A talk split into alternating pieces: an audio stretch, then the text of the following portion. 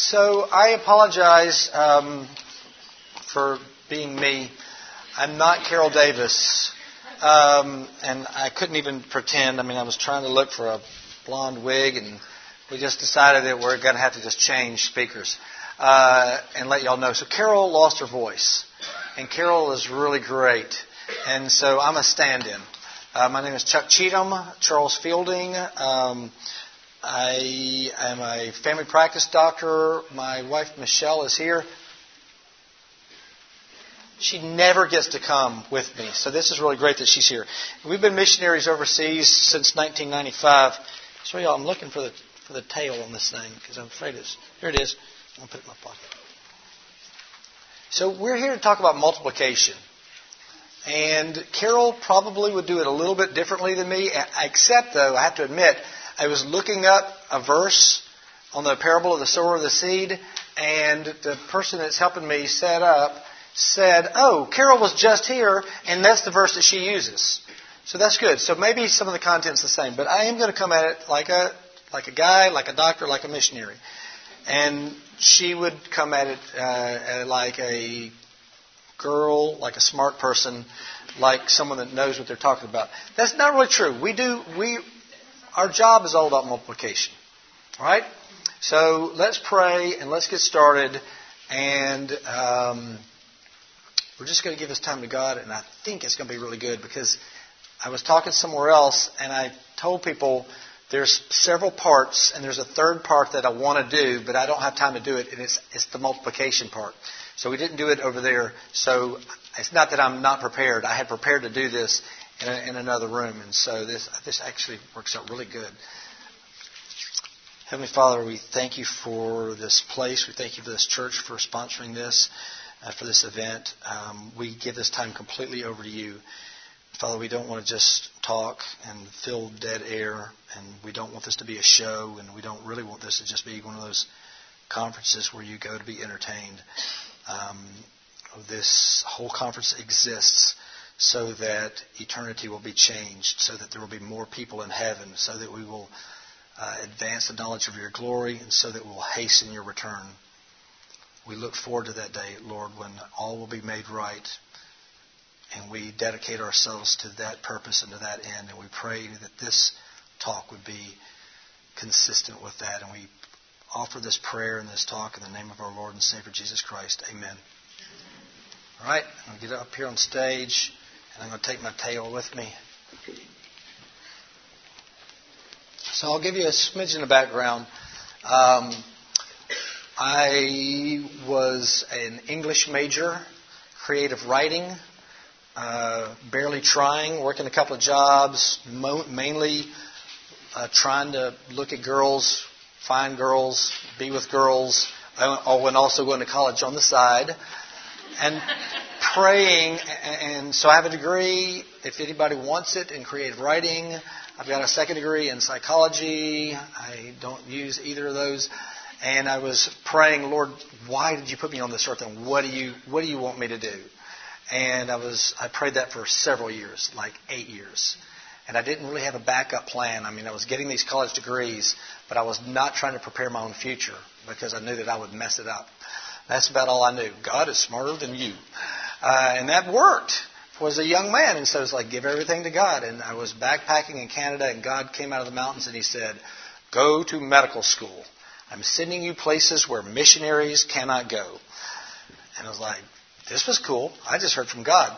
Uh, and but God is speaking crazy talk. I don't know what these things are. Medical school I've heard of, but I have never studied two consecutive hours in my life. I've got no steady discipline. I don't have the grades. I don't have the drive. I don't have the nothing. But you are God, and so I guess I should obey you. And I guess if you're God and you can part the Red Seas, maybe you can get me into medical school. We're going to find out how powerful you are. what is the extent of your power? Because you're in my world now. And uh, I didn't know what a missionary was. And I definitely didn't know what he meant when he said places where missionaries can't go. But I was ready to learn. So the answer was yes, sir. If you're God enough to get me into medical school, I'll be try to be man enough to study up and get through it. And I became a doctor. I went to family practice. I prayed, oh Lord, please don't make me do this by myself. I will if you say so, but oh, I'd really rather go with somebody who can cook. and so, so God gave me the perfect wife along the way, and we're still in love after 25 years. And He also gave us those offspring that just sprang off, and um, they're awesome kids. Caleb is in pre med down in Stetson, Florida, and Mallory Grace says she wants to be a master's of public health in California. And I'm pretty sure it's just because the word master sounds like cool to her, because um, she's going to tell her brother, now I am the masters. Um, so, two great kids. We have used those silly letters after my name, M. D. as like our whole career. And this is just God did it. God did what He said He wanted to do. So we started in Pakistan and we just rode the ride. I mean, you just don't try to manipulate your future and don't try to land where you want to land. Just put your hands behind your back and go, okay, God, what's next? And that's what happens. And now that I'm an old man, I can tell you how to live. we started in Pakistan and we figured we'd be there for 35 years. I mean, I was working on a rose garden and putting up the Laura Ashley border in the baby's room when we got kicked out of Pakistan because apparently I'm CIA, or so they told us. So we got kicked out of there and we went to Singapore to get some training and to change our passports and we went into Kashmir, which is kind of a war zone.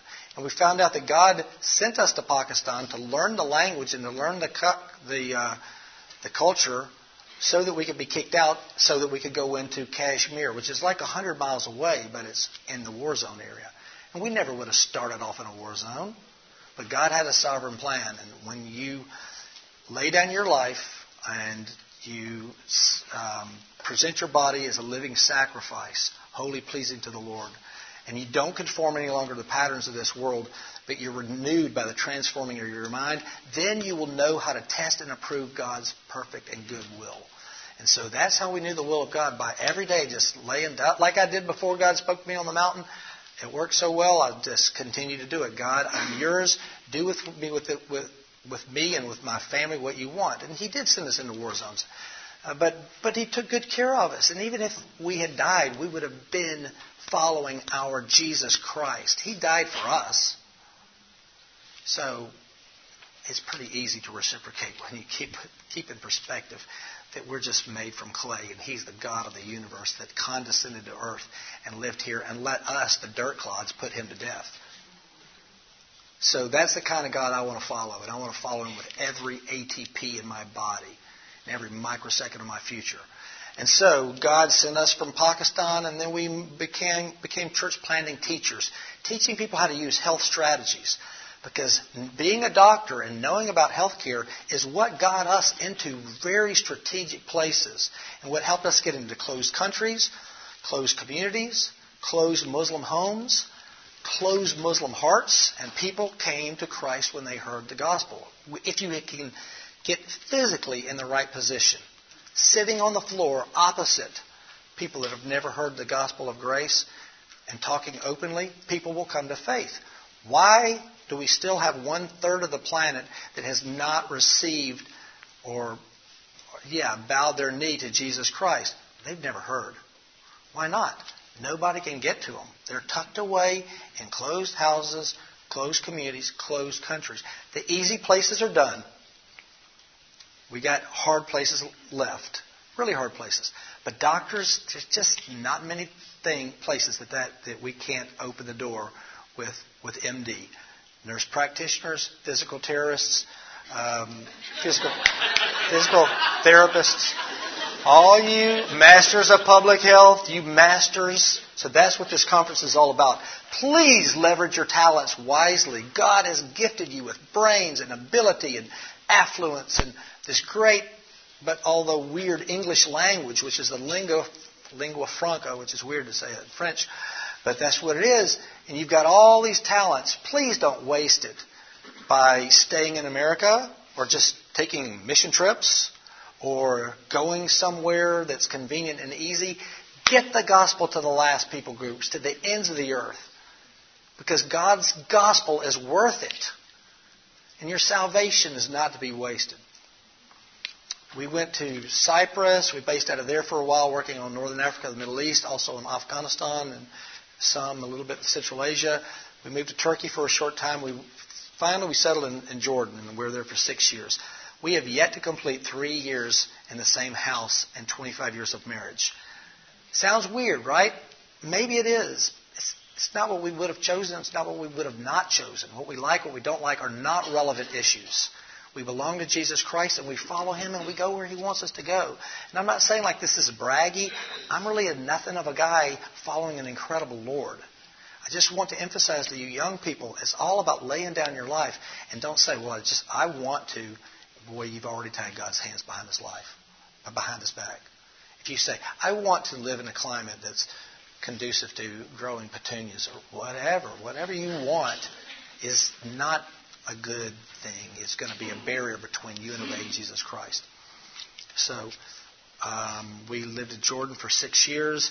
We continued to reach out to Northern Africa and the Middle East because we believe that those are the most uh, inaccessible places on earth. Uh, Afghanistan is another example. We focus on Somali people and Afghans and Mauritania, a lot of stuff in the Sahara Desert. We moved to the Darfur region of Sudan for a little while. We moved to Yemen for a little while.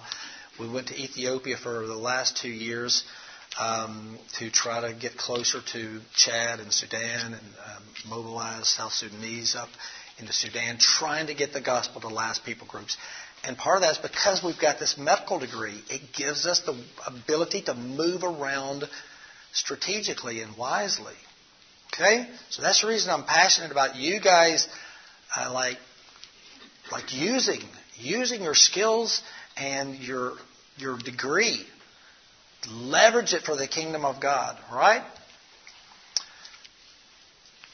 Multipl- multiplication is the ultimate leverage. So if I want to lift a car, I can't do it. But if I can get a little fulcrum and a big, big, long, long stick and stand out here, I can multiply my 150 pounds. And I can multiply that and I can leverage it to turn over a car. All right? Well, in, in disciple making terms, we're supposed to go make disciples of all nations. And the difference is, if I go over here and I win you to the Lord, I've done a good thing for you. I've won you to the Lord. I've done a good thing for you. I've won you. I get to about here before I've got to go to lunch, and then all you guys are lost. And will, I, I will never reach the 4.2 million Kashmiris that I was assigned to reach. And then when I looked at my budget one day, it was like, okay, I've got like $3,000, $3,000 into the 4.2 B. You know, I had like four cents per person or something ridiculous if you think of it that way in an additive way. It's all about me and my resources and my abilities. It is not possible to do. So what do you do? You go back and you look at the pattern. His name was Jesus, and he made 12 disciples. And then he empowered them with the Holy Spirit. And he said, It is to your benefit that I leave. Whoa! He left them? How could he leave? What are they going to do without him? It's just all going to die, right? The movement's over. It is to your benefit that I leave, he said, because if I leave, I will send you the Holy Spirit, and he will lead you into all truth. And then later he said, Wait in Jerusalem until you receive power from the Holy Spirit. So we're going to talk about multiplication. And that's our clever way to make us bigger than ourselves by I tell two people and they tell two people and I get kind of a pyramid scheme going. But that's not where the magic happens. The magic is in the power of the Holy Spirit. You are more than you. You are you plus God's abilities. You have spiritual gifts. He's got your back. He does miracles through you. He empowers you to go further than you ever thought you could do. Through faith, you can accomplish more than the human you can accomplish. And so that is, never forget, I'm going to start talking about numbers and stuff, and please remind me, it's all about the power of the Holy Spirit. That's what makes multiplication happen. All right? Any questions, comments, criticisms, complaints, or anything else that starts with C? All right, so um, when I teach uh, about, actually, I use this in witnessing a lot. So, first thing I should tell you how I witness with this. I was sitting in my clinic in Memphis, Tennessee. So I'm in the state. Michelle and I are in the states, and under protest, you know, we don't want to be in the states. We're just not good at it anymore in the states. You guys do a lot of weird stuff that we don't understand. What's this Netflix thing everybody's talking about? Um, and tweeting and twerking. I can never remember which is which. Y'all have invented a lot of new words and stuff since we've been gone over 20 years. And so we would like to be overseas. However, um, there are some good things that y'all do, and one of them is continuing medical education for old, out of touch doctors. So I came back to the States and I'm retooling, and Michelle is also taking training in how to be a physical exercise coach because what we want to do is we want to get the gospel into the Arabian Peninsula because there's like no known churches among um, Emiratis and Qataris and even among Saudis there's no really groups of born again Saudis meeting, and these are tens of millions of people with and, and no church, and that's just untenable. And so um, that's what we want to do. So how do you get into Saudi Arabia? Well, you can get in, but how do you get into Saudi homes where you can share the gospel? So what we're doing is we're retooling ourselves and retraining ourselves. So I'm getting a board certification in bariatrics because they have a, a, an obesity epidemic the same way that we do in North America. They don't know what to do about it. We're, we're, I know we sound like we're behind, but we're way ahead of them figuring out how to handle this problem. So I'm getting some training in bariatrics. Michelle's becoming a physical trainer so that we can go home to home and we can tell, share the gospel with people. Right, so we're going to get a, some converts and then we're going to train them about Christ and we're going to make disciples, right? That's kind of the way it is. Jesus said, "Go make disciples of all nations." So when I was over here and I give, I tell one person the gospel, that's really good for that person. So I share the gospel with you, and you become a Christian, and that's really good for you because you're going to heaven now, and that makes you happy, and it makes God happy because He's got a daughter into His kingdom. But I didn't completely obey the command of Christ, did I? What was the thing that Jesus told us to do? Go make disciples.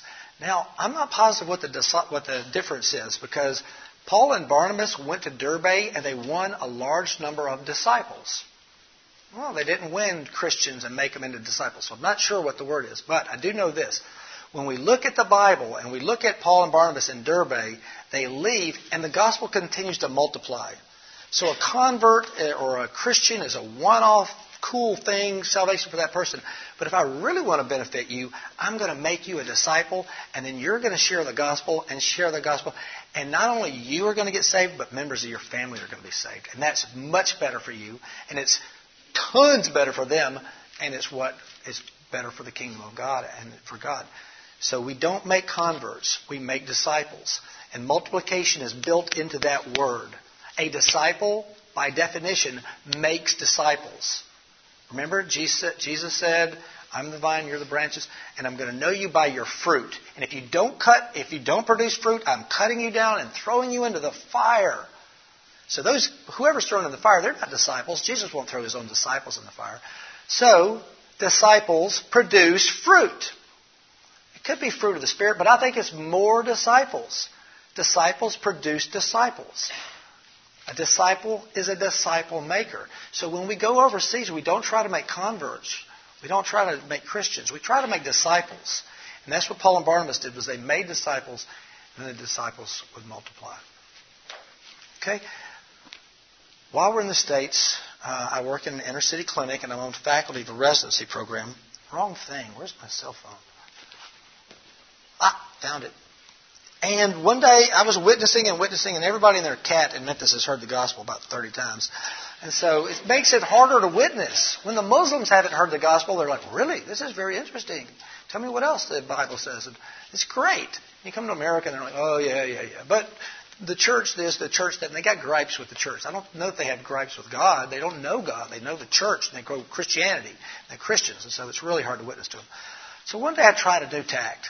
So I'm sitting there with this guy, and I said, I'm going to tell you a story, and I want there. I'm going to give you four kinds of of soil. And he's looking at me. He's like, in this story, there's four options, and I want you to tell me which one you are. So I told him the story of the, par- the parable of the sower of the seeds. So I'm not going to read it. I'm going to tell it it's easier. And I'm thinking, the Holy Spirit put this in my mind, and I sure hope the Holy Spirit remembers all four kinds of seeds or soil because I'm not sure I know them all. But I just started talking. I thought, well, we're going to see how smart the Holy Spirit really is. And guess what? He did good. I did not get in his way this time. A sower goes out to, to sow seeds, and he's throwing the seeds, and some of the seed falls on uh, the, the path, and it's trampled by people. And the birds of the air come and they pick it up and they fly away, and there's there's no no produce. And some of the uh, seed falls on rocky soil, where it's kind of shallow and it springs up quick, but then the sun comes out and it withers away because it didn't have enough root. And some of the soil falls on thorny, uh, on soil that also has weeds and thorns in it. And it grows up and it gets nice and tall. But just before the, the sunflower can bloom and with all those beautiful seeds in it, just before it can make produce, the thorns come up and it chokes it out and it does not produce. But some of the seed fell on the good soil and it grew up and it produced a harvest 30, 60, 100 times itself. All right? So I told the guy the story. I said, "No, here's what that means. The soil are, are people's hearts. The seed is the gospel. So the gospel came and it lands on the path where this person doesn't even really hear the gospel. It goes in one ear and it goes out the other, and Satan, the, the birds are Satan, and he snatches it up, and it never gets root, never even gets started. Is that you? The guy goes, No, that's not me. I, I did. I started pretty good. I said, All right, here's the other kind of soil. soil. And after a while, he interrupts me with, I'm the third kind. So he knew, like, with the thorns. So we'll get to that in a minute. I said, Here's the other kind is the, the seed falls on the rocky soil, and it grows up. So there's a Christian that hears the gospel, and they, and they like Christianity, and they get started for a little while. They get some roots, but then the sun comes up, and that's the difficulties of life. The difficulties of life come up, and they're like, they're so focused on the difficulties of life and on their life that they give it up. There's no produce. And he goes, no, that's not really me either. And so, I mean, he's already told me he's the third soil. Said the third soil is the seed falls, it grows up, it grows up strong. It's a Christian that's starting to flourish in the church. I mean, they're becoming something that people look up to, and they've been years in the church. But before it produces fruit, all these outside things come, like the love of money and of automobiles and comfort and, and all these wonderful things of the earth come, and like weeds, they choke out the Christian from making any produce. He goes, That's me. I said, Well, let me tell you about the fourth one, just so we're clear. The fourth one lands in the good soil, and it grows up, and none of these other issues, the sun and the cares of the world, they do not inhibit the productivity of, of the seed. And it produces 30, 60 to 100 times itself. Okay, so is a parable of the sower of the seed. You've got like not even a non starter Christian, and then you've got a, another Christian that's in the church for a little while, and then you've got a Christian that's in the church for a long time and never produces any fruit. And then you've got a disciple of Jesus Christ, an authentic disciple that believes it all and reproduces it all, and you end up with 30, 60, or 100 more disciples. That's multiplication. Isn't that cool? So, how many people are in heaven because of you? Have you thought about it? It feels a little egotistical to, to work on it. If, when I start thinking about that, I was like, oh, wait, wait, wait, I don't want to go that far. It's not about me. And it's not about me. And it's not necessarily about that. But we were commanded to go make disciples. And I got to tell you, I can't make disciples because no one comes to the Father unless the Holy Spirit draws him. On the other hand, I can make disciples because the gospel is the power of God unto salvation, and I know how to tell the gospel. So if you are obedient to, to, to telling to be a gospel teller, you've put in place the mechanics for the Holy Spirit to do the work to produce disciples, and somebody will be in heaven because of the words that you said. Or Maybe you are somebody that makes a ton of money and you live on a tiny amount and you send missionaries, and that sends the gospel. Now, I don't want everybody to say, oh, well, good, I don't have to go. I can stand here and write a check for $35 a month. Uh, we ain't talking $35 a month. If you can give more, so it costs $50,000 to send a missionary. If you can give $100,000 a year, you can send two missionaries, you're allowed to stay home. That's my rule. okay, there's no rules, but it's something like that. I take ownership of the Great Commission. I'm trying to to send the gospel. I am 80 years old and I'll never be able to go to Saudi Arabia. Okay, so are you useless to the kingdom of God? Of course not. You can, you can send money that sends the, the evangelios, the gospel, to Saudi Arabia. You can send prayers that open up the door, but you have to take ownership and you have to be part of it. And the church is multiplied through all of us saying, this is our task taking ownership and working together. We utilize what gifts we can, and we get multiplication when we when we produce disciples in Saudi Arabia, and they tell their family and tell their family and tell their family. You see? So don't think, oh, I can't go to Saudi Arabia. I cannot multiply myself. It's not true. Don't listen to Satan. Satan is such a deceiver, such a liar. He's been a liar from the beginning, and he wants to tell you that you can't you've got no weight to leverage nothing. Through the power of the Holy Spirit, you can leverage prayers and money and going yourself and encouragement and teaching. You can leverage it so that disciples are made, and that's when multiplication takes off. Okay, what do y'all think of the story, the, the story of the sword and the seed? You see how one seed becomes 30, 60, 90, 30, 60, 100, I think it says, and I'm not sure why. 30, 60, 100. More disciples. And if you are not producing fruit, you're not a real disciple. So go back and check yourself on that because that would be really bad to think, yeah, but I was a really, really good Christian. Didn't ask you to be a Christian. Okay? A disciple. He's saving disciples, and disciples are disciple makers. That's another whole subject, guys, but he says, unless a man hates his father and his mother, his wife and his children, his brothers and his sisters, yes, even his own life, he cannot be my disciple. So we're not talking about just mere vanilla American Christians here. This is put your gear on, get in the game, and get bloodied up to being a disciple, a follower of Jesus Christ. Right? There's a difference. And if we're going to make disciples in Saudi Arabia, we can't play namby-pamby Christianity. Right? So just get rid of that stuff Put on your gear, become a real disciple, and leverage yourself through multiplication to advance the knowledge of God's glory to the ends of the earth as the waters cover the sea. That was kind of rough. I'm a mean person. I'm a doctor.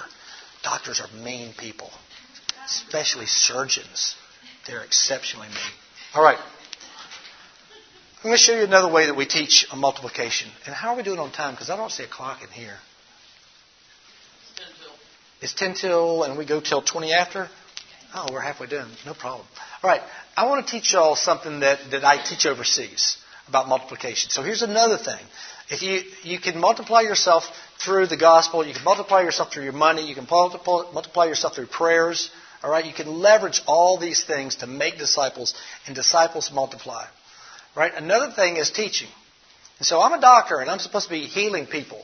But I found very, very early on we do a lot of teaching. Like at first it was, this is called soap. To prevent all this illness, after you go to the bathroom, I want you to try using this. Okay? So I'm teaching simple public health lessons in Pakistan and in Kashmir and in, refugee camps.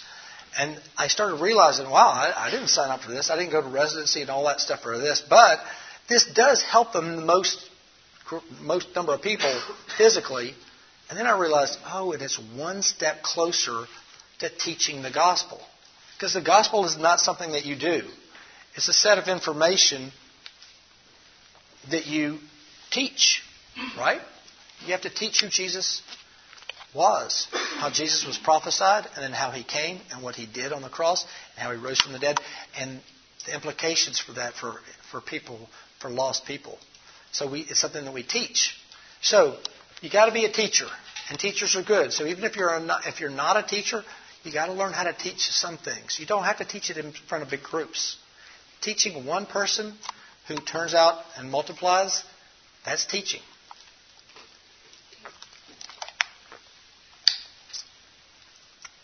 Here's another reason you're not let off the hook.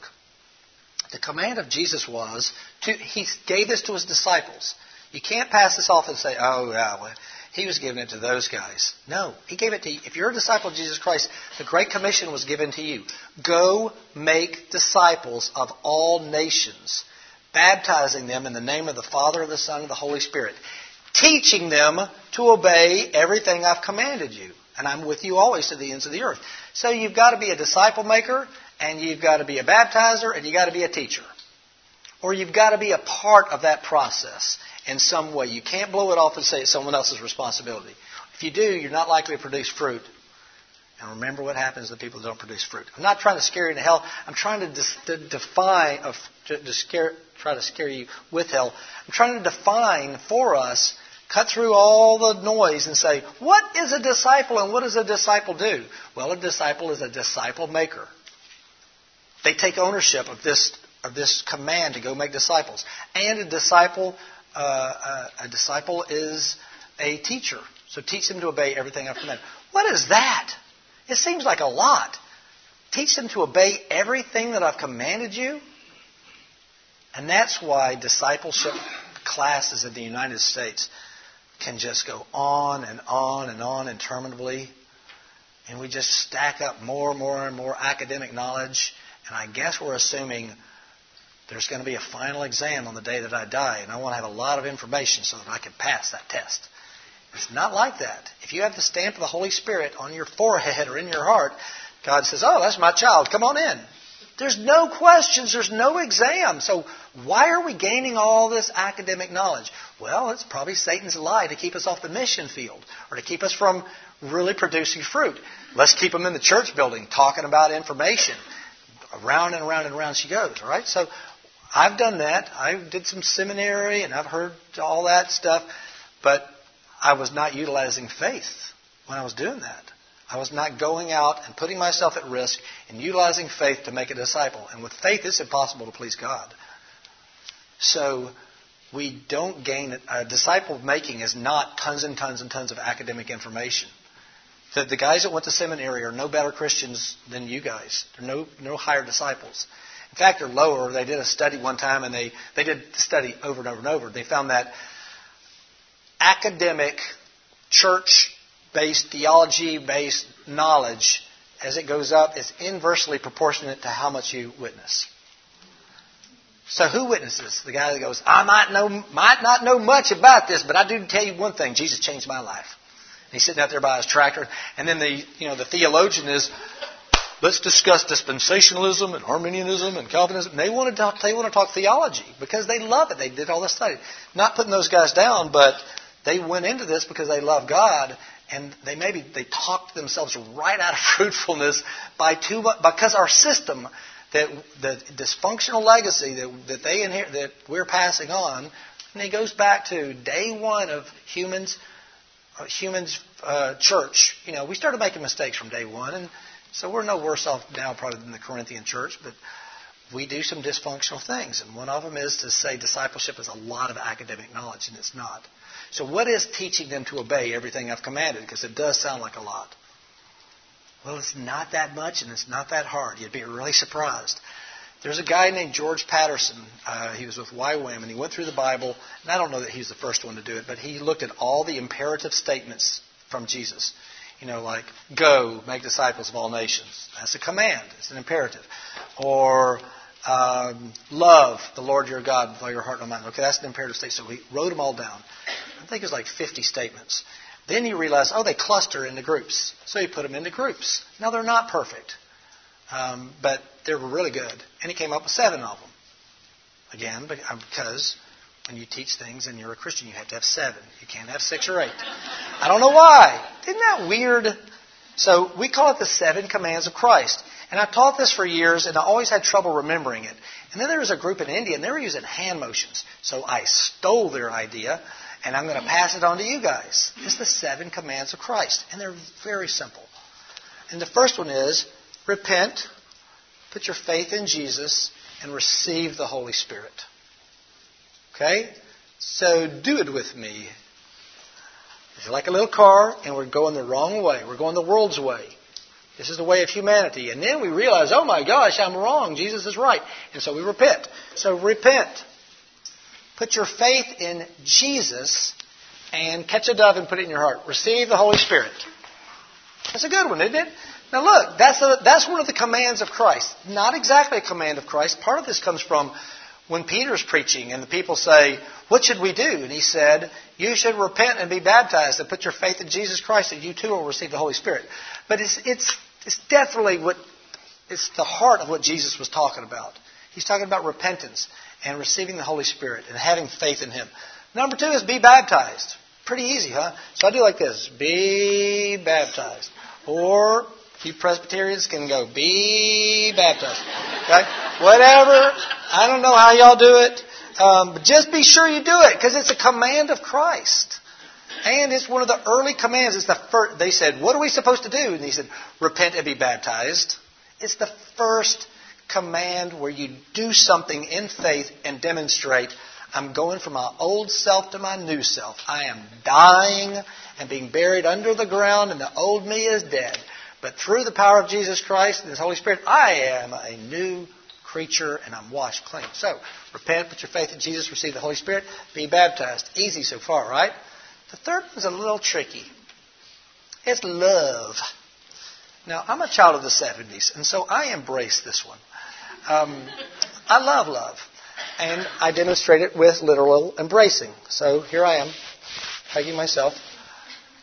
Love God, love your neighbors, love the church, and love your enemies. Now this is the last compound one. This is the only the last one that's going to be four in one, so don't get too scary. But you see how they're all in the Bible. And you could just say love, and that would be good. But I want you to remember, there's there's lots of different kinds of love. There's God, there's your neighbors that live around you. We're supposed to love the church, and don't forget to love your enemies. Pray. See how simple it is, teaching them to obey everything I've commanded you. There, so far, we have not gotten anything about Reformed theology. We don't have anything even about Methodism or Baptistism or Catholic and Protestantism. Nothing. Nothing about that so far. I'm sure it'll come up. Pray. Right? I don't think there's any more we need to say. Take the Lord's Supper.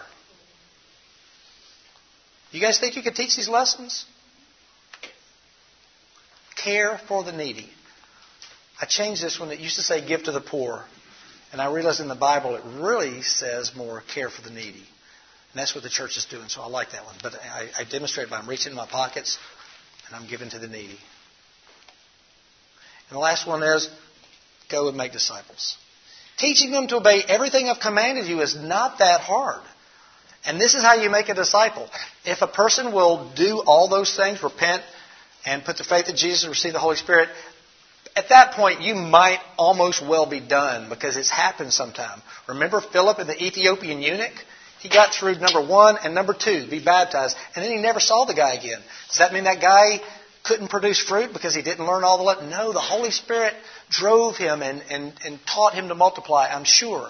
So if you're on in a taxi and you can only get through like number one and number two, you may still well have made a disciple that will go out and multiply. However, it's most best if you can meet with a disciple, a brand new disciple, and walk them through some of these basic things. But there is no reason to teach them the words Catholic and Protestant when you're in Saudi Arabia. They just don't need to know it. They don't need to know the word Baptist or Presbyterian. They don't need to know Arminianism or Calvinism. They just don't need it. These are controversial doctrines that Satan has introduced to us so that we don't obey Jesus to take the gospel to the ends of the earth. Isn't it sad the way our earth is messed up? Don't worry. We're going to get a new heaven and a new earth, and it's going to be better. All right.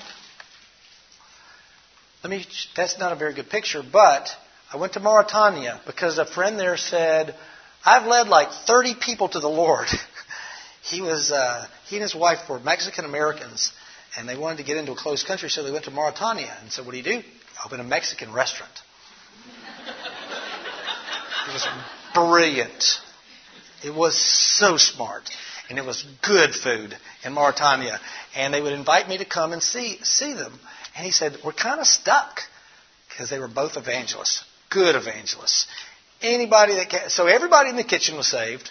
There, the guy that cut the grass was saved. The guy, the neighbors that lived on both sides of there. Everybody that they touch is getting saved. But there's a million people in Nouakchott, in their town, and so they they were making converts, which is good, getting a lot of people salvation, but they didn't teach people how to multiply. So uh, he had like 30 people. People would come in and sit down, and before they got to the end of their meal, they've heard about Jesus. It's really cool. And they can't get in that much trouble because they're running a Mexican restaurant. So what? They like to talk about Jesus. It's not like they're missionaries or anything. They run a Mexican restaurant. Pretty cool, huh? So I went and I was like, all right, let's think about this. What can we do? So the first thing I did to help them multiply, and I, I started to do this too, but it's a little bit too much, was I we pulled out Luke chapter 10. I said, let's just do this right down the line. He sent them out two by two. He told them to pray to the Lord of the harvest and to go and to heal the sick and to proclaim the gospel. Okay, so it's like really simple. And the key to it all is two by two. So he took the 30 people and we put them in teams of two and we said, you're supposed to pick a village and you're supposed to pray before you go. Pray that there'll be more harvesters. And their harvesters are actually not coming from America. They're in the village. They're people that are going to come to Christ and then they're going to share the gospel with their neighbors and stuff like that. And so, anyway, I also taught them seven commands of Christ and they loved it. And so that's baptism. I don't know what Paco's problem is. He's like, dude, you do it to the left, not to the right. I don't know. He's he's mad, but all of these guys have started uh, their own house church. They went being from one church to 20 churches in one year. See how it multiplied with learning some of the lessons about teaching them to obey everything I've commanded. Uh, Jesus did not command us to go two by two, but he did tell it, and it's a good thing. And so when I put them into twos, it, everybody wants to do this, all this stuff, but it's kind of lonely and kind of scary. And when you got a partner, you're like, man, this is kind of lonely and kind of scary. I mean, do you think we should do it? I'm like, yeah, I think we should do it. I couldn't do it by myself, but let's do it. All right, well, when do you think we should start? Well, how do you think? Let's meet tomorrow morning. And pretty soon we're doing it. And we're planning a church. Two people is so brilliant to send them out. Again, it's not one of the commands, but it's one of the things to learn. And this is where they went out two by two, and they would go into the communities. So it, here's the content of how I, I taught them to multiply. Um, Know how to tell your testimony. Know how to share your gospel. Know these seven commands of Christ. Get in twos and go. And they went and they planted, I think it was 16 to 20 churches the next 15 months. Now, they all got thrown into jail and arrested, and all kinds of bad things happened. But that's pretty much the story of Christianity, isn't it? We can't start out just trying to avoid the persecution. I think I'm going to stop and I'm going to see about questions. How are we doing on time? Okay, this room should have a clock in it for people like me. All right, so do y'all have any questions? Yes, sir. Um, when you were in these uh, dangerous areas, with, uh, were your kids with you at that time? Um, a lot of the time, correct. Yeah. Uh, um, feeling on that? I guess that's a major question. Sure. You Sure. Yeah, that's a great question. And so, to, to, I really come to this conference because I want to try to help mobilize career missionaries. That's all I really care about. I think that's how we're going to get the gospel to the ends of the earth, is with career missionaries and, and medical missionaries are the, are, the, are the best.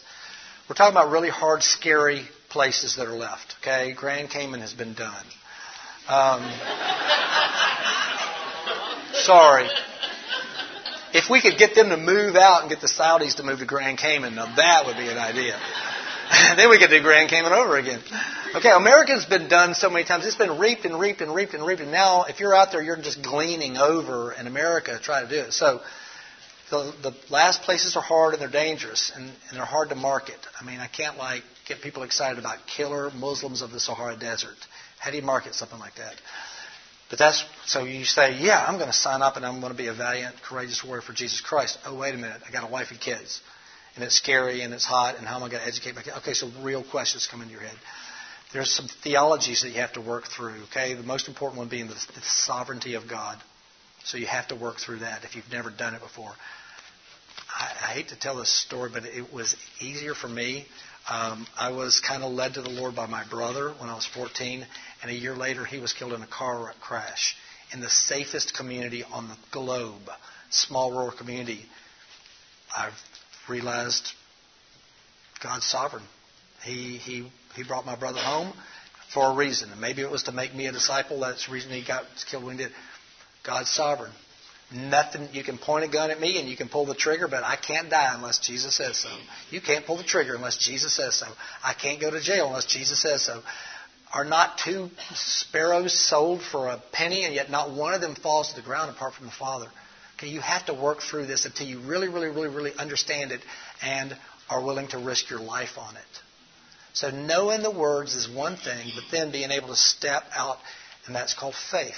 And I gave this example earlier, but fear is real and bad things are real. So, you start learning about Christianity, and you're like, oh, I think I know how to do this. Yeah, I'm following Jesus. I know how to do it. There's there's he, I know which way to go, and there's white lines on the side, and I'm on a track. It's just like being on a track, right? And you get a little faster and a little faster, and go, I'm a good Christian. I know exactly how to be a Christian. You stay between the lines, and you go the direction he said right? And you're passing other Christians, and you're going, I'm a great Christian because I'm passing other Christians, all right? Because you know, you think you know, you think you know what to do, and you look up, and there is a hurdle that is a good 15 inches higher than you know you could ever possibly jump, and you're like, nobody ever told me there's going to be hurdles, and that's like this. I'm afraid. There's a fear hurdle. God asked me to do something. Take your wife and your children into Kashmir. And you're like, well, God wouldn't say something like that. God cares about me and my family, and He would not ask me to put my family in harm's way. Where did you get that garbage? That is just not biblical at all. Of course, He'll ask you to put yourself and your family so that you can know about His power and His sovereignty, or so that uh, He will, or not like we considered as sheep to be slaughtered. For your sake, we face death all day long. We are considered as sheep to be slaughtered. I'm not that big a deal. Although I think I am. So, I'm running along, I see a hurdle. All these thoughts are going through my mind. Oh, God wouldn't ask me to jump a hurdle that I can't jump. Oh, God wouldn't put me in a situation in which I could get hurt because if I don't jump, if I don't clear that hurdle, I'm going to get hurt. And then you're like, maybe he did. Maybe there's a way around this. I can go around it. And then you realize I can't. I'll disqualify myself. I'll go outside the lines, that, the parameters that God's I'll stop. That's it. I'll just come up to it and I'll stop. No, I can't. I was commanded to go. And so, somewhere in there, while you're working through this process, sitting there in Singapore and God's told you what to do, oh, did I talk about my own life there? Sorry. Uh, you think, I'm just going to jump, and my leg's going to go through the middle, and I'm going to fall, and I'm going to snap my femur, but at least I'm going to obey Jesus Christ, and this is going to hurt. And you go, and then you jump. God lifts you up 20 inches and you clear that hurdle through the power of God. You jump in faith, in obedience to do the right thing, having no idea how it would turn out, and no backup plan, and no safety net, and not even any insurance. And you God lifts you over, and you land on the other side, and you go, "Now I see how it works. It's all about God's power. I'm never going to be afraid again." But you are. but for a minute there, you think faith totally works, and faith does work. And that's the deal, is you take your family into Kashmir, into a war zone, into Darfur, and you say, this is right. These people are dying, and I'm a doctor. These people have never heard the gospel, and I'm a repository of the gospel. It's the right thing to do, and God is sovereign. If He doesn't want me to go, He will break my legs before He lets me get on an airplane. I'm going. And you do the right thing. And you find out God makes your path so right. And He blesses your family on the way. And even if you end up in jail or end up hurt, and we did suffer to some degree in, in hot desert places like that, He gives you peace. He gives you joy. He benefits you in ways that you can't explain. Peter asked Jesus, Jesus said, Come and follow me. And, and, and people are saying, No, no, no, they're leaving. Peter said, What about us? We gave up everything to follow you. And I thought Jesus was just going to blast Peter. for saying it. Why? How dare you talk back to God? It's not about what you get out of it. I'm God. You should follow me regardless. No, that's not what he said. He said, I'll tell you the truth. Anybody that's given up houses or land or wives or family members to follow me will be paid back. We're getting paid back. I don't have a house. I don't have a car. Okay, actually, actually, I do have a house now, but it ain't much of a house. I mean, you can buy it with chump change. We live down in the hood.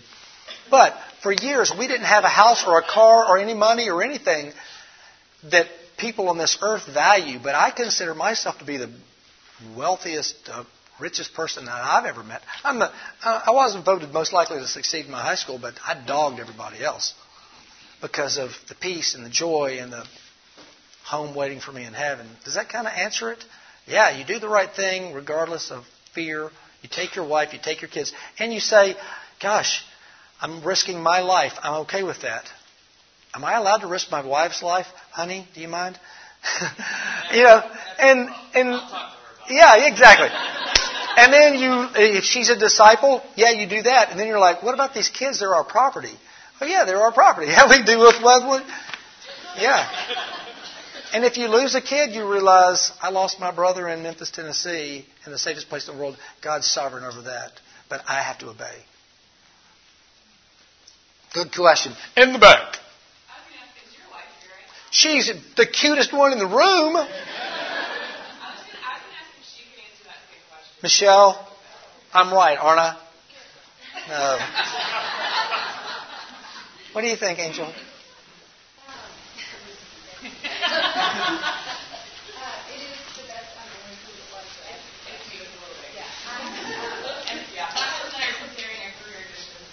Just do it.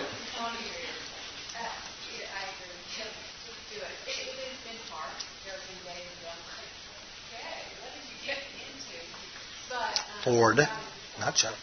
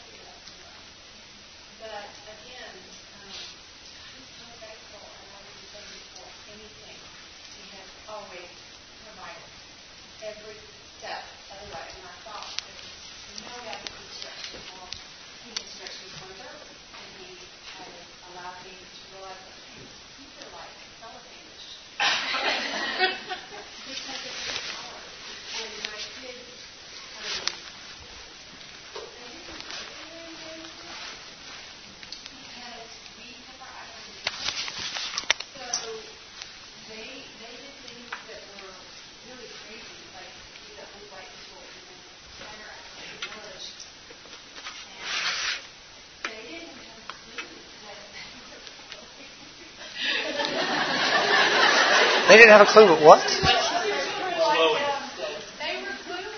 That what? Oh, they glow white. We're the whitest family God ever made. I hate being this white.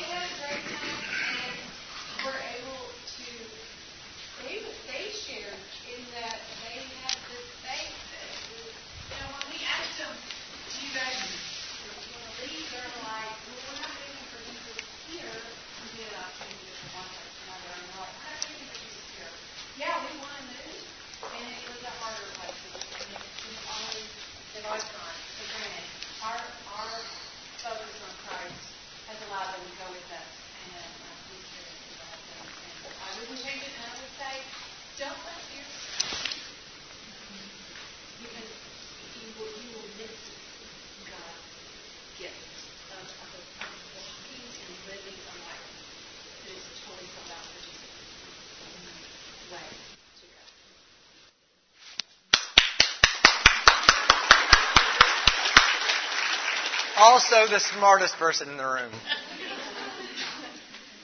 Did that answer your question? Yeah. I mean, when you get done parenting, what do you want to say that you modeled to your kids? Play it safe Christianity? You know, think about that. When you get finished with your life, what do you want to say you did? Uh, what kind of relationship you want to have with your wife? One in which you provided for her every comfort and every everything, or you demonstrated obedience. Two disciples walking side by side, being stronger because of synergy, the power of the Holy Spirit for both of you. It makes you the closest marriage you can imagine. Great family. Those are side issues. I think that's what Jesus, what Jesus said. You will get paid back in this life. I think it's that kind of stuff. Because it, it's sure not money. All right. Any other questions? Yes. Hi.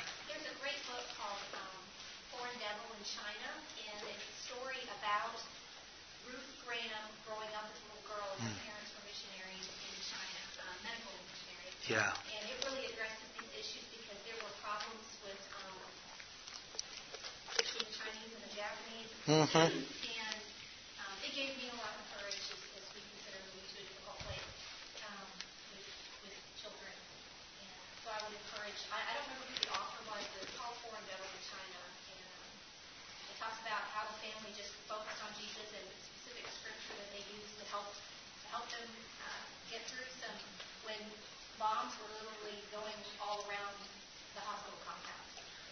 How many people here are praying about career missions? Oh, that's fantastic. See, that's why I come to this thing. I don't do any other conferences. I don't, because I just don't believe in winning the world through more conferences or through more talk. Um, but this one's kind of an exception because people are they're getting training, they're paying off their loans, they're trying to find their sending agencies, they're trying to pick their people group, and that's good. All right.